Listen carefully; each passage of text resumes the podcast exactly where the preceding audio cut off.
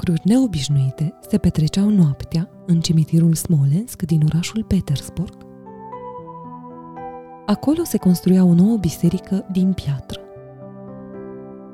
Prin mâinile pricepute ale meșterilor zidari, biserica se înălța din ce în ce mai mult.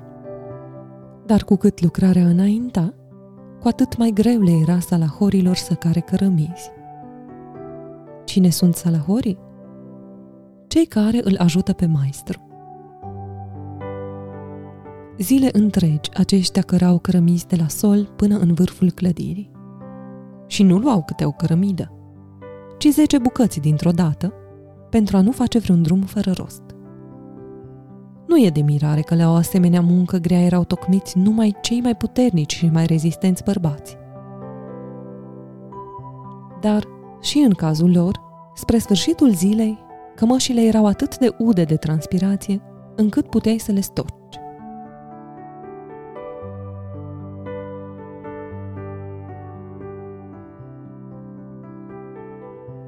Într-o dimineață, lucrătorii au observat că în timpul nopții Cineva cărase un întreg munte de cărămizi pentru ei. Ce minuni mai sunt și acestea! Parcă ieri, când au plecat, nu mai era nicio cărămidă sus. Iar dimineața au venit și ce să vadă? Iată-le cum stau pregătite, dragele de ele. Așteaptă nerăbdătoare momentul când vor fi zidite la locul lor, pentru ca noua biserică să se apropie mai mult de cer. Se mirară lucrătorii cine era acel om misterios care îi ajuta și au hotărât să afle. La finalul zilei, au coborât de pe zidurile bisericii în construcție. Dar în loc să plece acasă, s-au ascuns în tufișuri, așteptând să vadă cine avea să apară la lansarea întunericului. Și răbdarea le-a fost răsplătită. Aproape de miezul nopții, când luna se ridicase deja, lângă zidurile bisericii a apărut o femeie. Adevărul e că nu se știe de ce. Era îmbrăcată cu o mantajă erpelită, pantaloni și șapcă cu cozoroc, astfel că dintr-o parte putea fi ușor confundată cu un bărbat. Însă muncitorii, uimiți, au recunoscut-o chiar și la lumina slabă a lunii.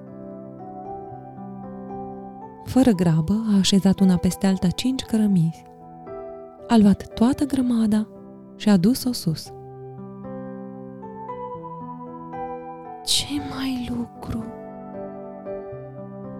Doar acesta este Andrei Teodorovici. S-a mirat muncitorul cel mai tânăr. Taci! Vedem și fără să ne spui tu că acesta e Andrei Teodorovici. L-au întrerupt ceilalți. Haideți, fraților, să plecăm încetișor de aici, să nu deranjăm omul. Iată ce lucruri neobișnuite se întâmplau noaptea în cimitirul Smolensk din orașul Petersburg. Cine era oare acest ajutor de noapte? De ce se îmbrăca atât de ciudat? Și cel mai important, de ce avea un nume atât de nepotrivit? un nume de bărbat.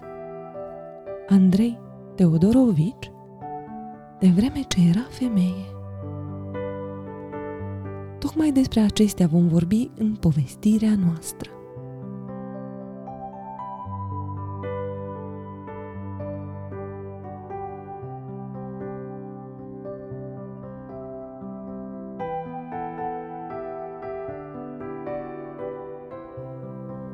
Eu sunt Maria de la Vești Bune și de săptămâna trecută am început să vă povestesc despre care sunt dorințele mele pentru noul an. Vă spuneam atunci că mi-aș dori un dram în plus de curaj. Pentru mine și pentru noi, pentru toți. Așa cum are Sfânta Nina. Săptămâna aceasta mi-aș dori să pot eu însă dar să putem și noi, toți, fi capabili de o jertfelnicie mare, de dragul celor din jurul nostru așa cum a fost fericita Xenia din Sankt Petersburg. Cine e Sfânta Xenia? Și de ce a rămas atât de impresionantă pilda ei de viață? Vom afla împreună astăzi.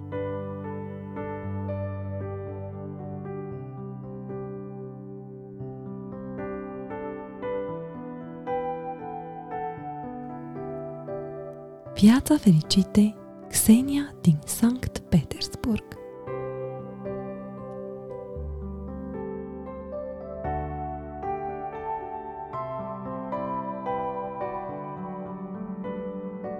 Foarte de mult, acum 200 de ani, trăia în Petersburg o femeie pe nume Xenia.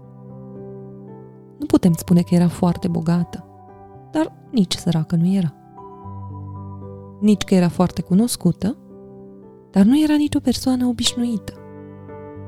Căci soțul ei nu era un oarecare, un vizitiu sau, să zicem, brutar. El slujea nici mai mult, nici mai puțin decât unde credeți? La curtea imperială. Era cântăreț al corului imperial. Numele lui era Andrei Teodorovici Petrov și, așa cum se cuvine unui curtean, avea și un grad militar. Era colonel. Totodată, era un om foarte respectat. Vecinii, când se întâlneau cu el, își scoteau pălăriile și făceau plecăciune, iar el, drept răspuns, dădea din cap. Andrei Teodorovici cânta la slujbele solemne la care se rugau împărăteasa și curtenii săi. Xenia l-aștepta cu drag acasă, făcea plăcinte și păstra curățenia în camera de sus. La sosirea soțului, ea întotdeauna încălzea cu așchi de lemn de molid imensul samovar pentru ca Andrei Teodorovici să poată bea un ceai fierbinte și aromat cu gem de coacăze. Așa trăiau ei, în dragoste și în armonie.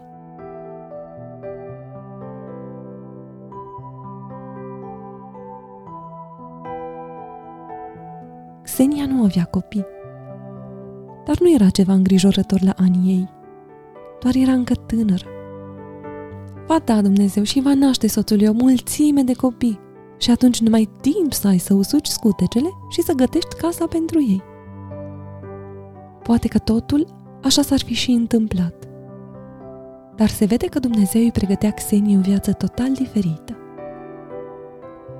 Într-o zi, Andrei Teodorovici a murit pe neașteptate.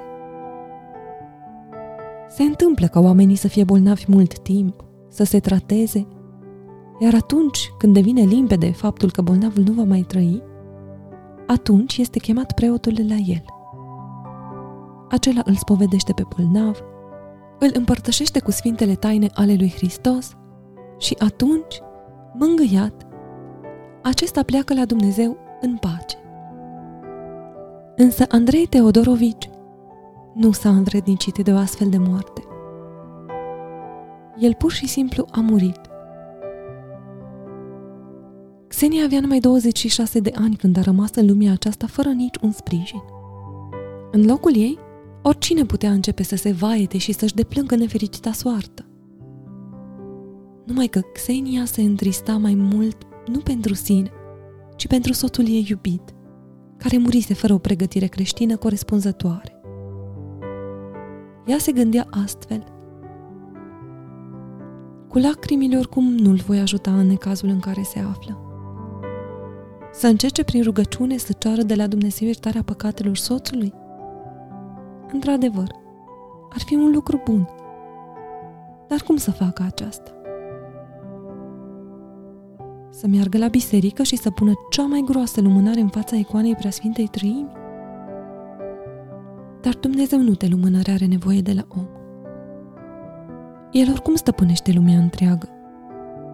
Dumnezeu are nevoie din partea omului numai de un singur lucru. O viață curată, trăită după poruncile lui Hristos. Și astfel s-a hotărât Xenia să facă un lucru nemai auzit. În ziua înmormântării, a îmbrăcat costumul soțului decedat, pantalonii, mantaua de militar și șapca. Iar când rudele și vecinii au început să o consoleze, s-au uitat la ei cu uimire și le-a spus De ce vă îngrijorați așa? Andrei Teodorovici este viu. Iată-mă, stau în fața voastră. Sărmana mea soție, Xenia, a murit. Din acea zi, niciodată nu a mai răspuns la numele de Xenia. În schimb, la chemarea Andrei Teodorovici, răspundea cu mulțumire. În acest mod ciudat, ea hotărât să-și trăiască restul vieții de dragul soțului iubit care decedase. Și nu pur și simplu să trăiască, ci să trăiască o viață curată, pentru ca, prin faptele sale bune, să ispășească păcatele pentru care Andrei Teodorovici nu mai reușise să se pocăiască înaintea morții sale neașteptate. Astfel, a devenit Xenia nebună pentru Hristos.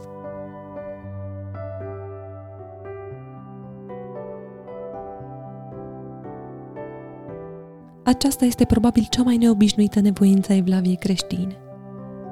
Să apari în ochii oamenilor ca un nebun, să primești de la ei ironiile și insultele, iar tu, în taină, să te rogi pentru ei lui Dumnezeu și să duci o viață curată, cu adevărat sfântă.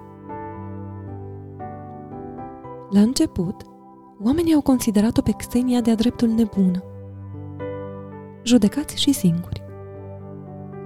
Oare poate o persoană normală să-și împartă toată averea săracilor? Absolut totul. Până și lingurițele de ceai din serviciul de masă și ultima pereche de pantofi? Și nu-i cel mai mare lucru că și-a împărțit averea.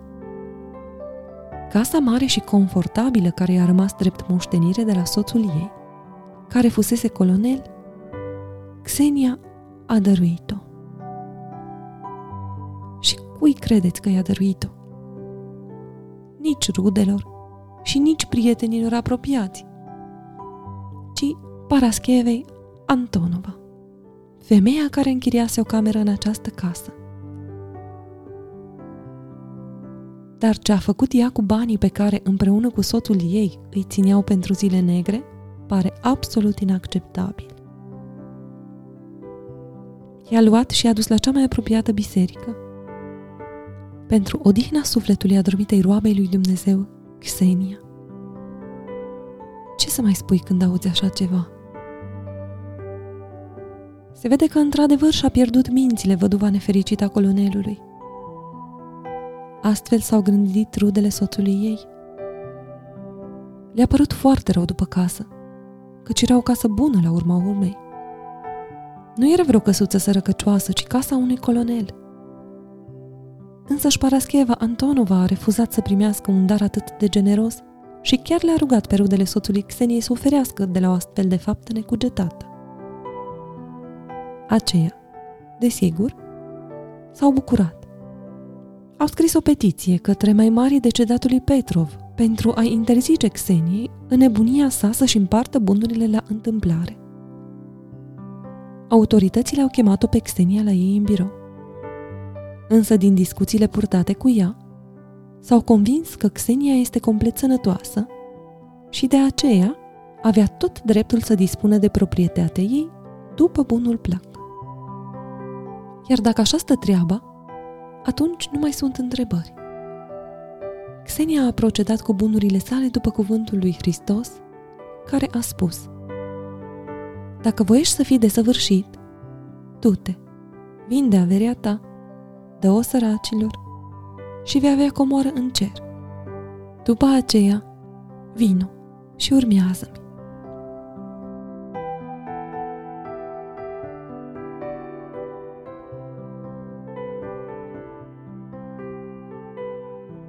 Așa că, Xenia a decis să fie desăvârșită în dragostea către oameni și către Dumnezeu.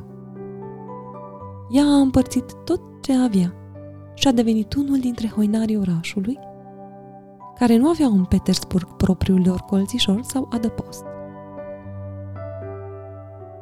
Dar Domnul nu a spus în zadar că va avea comoară în ceruri cel care încredințează lui Dumnezeu bogăția sa de pe pământ – la Dumnezeu nu există cuvinte spuse fără rost.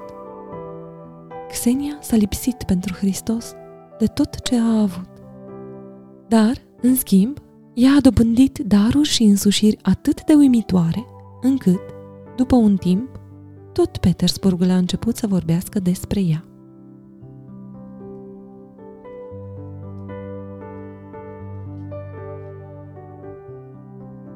Marele oraș avea de acum o cerșătoare în plus. Dar aceasta nu era o cerșătoare ciudată, neobișnuită. De obicei, cerșătorii cereau milostenie de la trecători cu un glas plângător, căci, cu cât mai plângătoare era cererea, cu atât mai mult nădăjduiau să li se dea. Însă Xenia niciodată nu ceruse de la nimeni milostenie și refuza dacă îi se dădeau bani. Ea lua de la oamenii cei binevoitori numai regele pe cal. Ce minunăție mai e și asta? Foarte simplu. Regele pe cal era numit atunci un bănuț. Pentru că, pe partea din spate a acestuia era reprezentat un călăreț cu coroană pe cap și cu o suliță în mână. Tocmai de la această reprezentare și-a luat denumirea o monedă mică din Rusia, copeica, având reprezentată pe ea o suliță. În limba rusă, la suliță se spune copia. Dar cu monedele care îi se dădeau, Xenia proceda în modul său obișnuit. În loc să meargă la o cantină pentru a-și cumpăra un castron de terci de hrișcă cu un castravete murat și un ceai cu covrigi, Xenia imediat împărțea bănuți altor cerșători. Aceia doar ridicau din umeri E bolnav omul, nu știe ce face. Însă monedele îi le luau cu plăcere. Nici în privința hainelor acestei cerșătoare lucrurile nu stăteau mai bine. Din cauza vieții pribege, mantaua lui Andrei Teodorovici pe care o purtase se uzase complet. În aceste condiții, atât iarna cât și vara, Xenia a început să se îmbrace niște zdrențe jalnice iar în picioarele goale, umflate și roșii din cauza gerului, purta pantofi jerpeliți. Oamenilor le era foarte milă de ea. Văzând o nebună pentru Hristos abia îmbrăcată, udă sau înghețată, mulți îi dădeau haine de iarnă și încălțăminte. Însă Xenia nu era de acord în nici un chip să îmbrace o haină care să îi țină cald.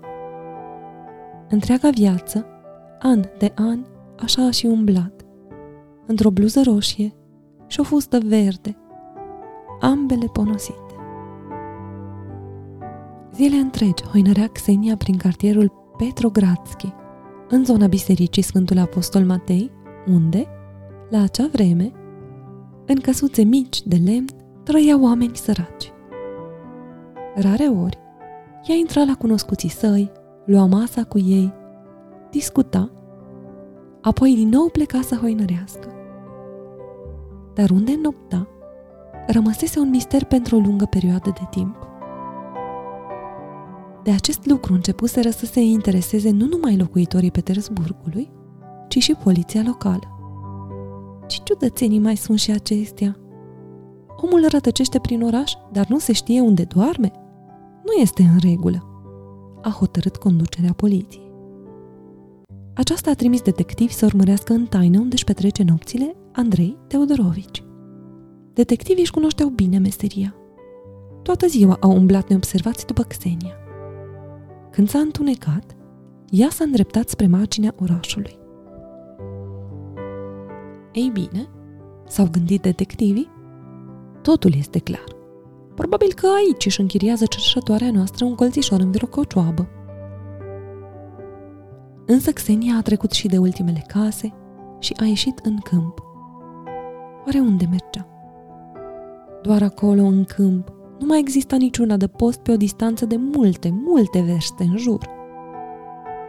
Detectivii, mirați, se furișau după ea aproape târându-se și ascunzându-se în spatele tufișurilor.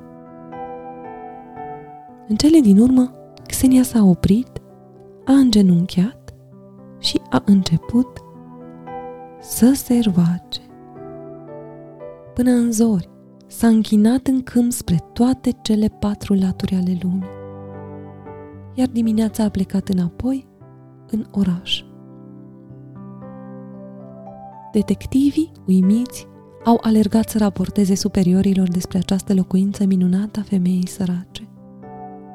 Astfel, a devenit cunoscut tuturor locuitorilor orașului faptul că Xenia, în orice perioadă a anului, pleacă noaptea în câmp și, acolo, se roagă până dimineața. Fie că era ploaie, fie că era viscol, fie că era ger cumplit, această regulă o avea.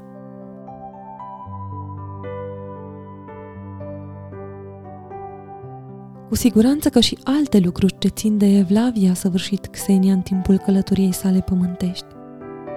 Păcat că noi nu știm mai multe despre acestea. Căci ea săvârșea binele tăinuindu-l de oameni. Să afli despre nevoința ei creștină se putea numai dacă o urmăreai neobservat. Așa cum, de exemplu, au făcut-o detectivii de poliție sau muncitorii din cimitirul Smolensk, pe care noaptea Xenia a ajutat să construiască Biserica lui Dumnezeu. Oricum, într-un fel sau altul, mai devreme sau mai târziu, oamenii au înțeles că Xenia nu este o simplă cerșătoare care hoinărește prin cartierul Petrogradski și mormăie ceva pe sub nas.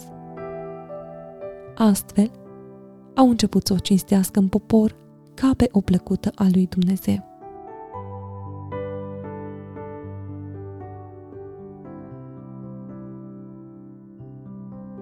După pilda vieții Sfinte Xenia, anul trecut, în apropierea sărbătoririi zilei ei, la capela noastră s-a înființat grupul de sprijin al Sfintei Xenia și al Sfinților Trei Ierari. Despre activitatea grupului, cât și despre cei alături de care se desfășoară această activitate, puteți vedea mai multe pe blogul nostru sau puteți asculta episodul Pârga Roadelor despre milostenie, în care voluntari din grupul de sprijin vorbesc despre bucuria pe care o au în suflete de fiecare dată când îi vizitează pe cei care au nevoie de un sprijin. Dorindu-vă și vouă multă bucurie, vă las cu gândul la cum ați putea să o înmulțiți, pentru că bucuria este cea mai serioasă îndeletnicire a cerului.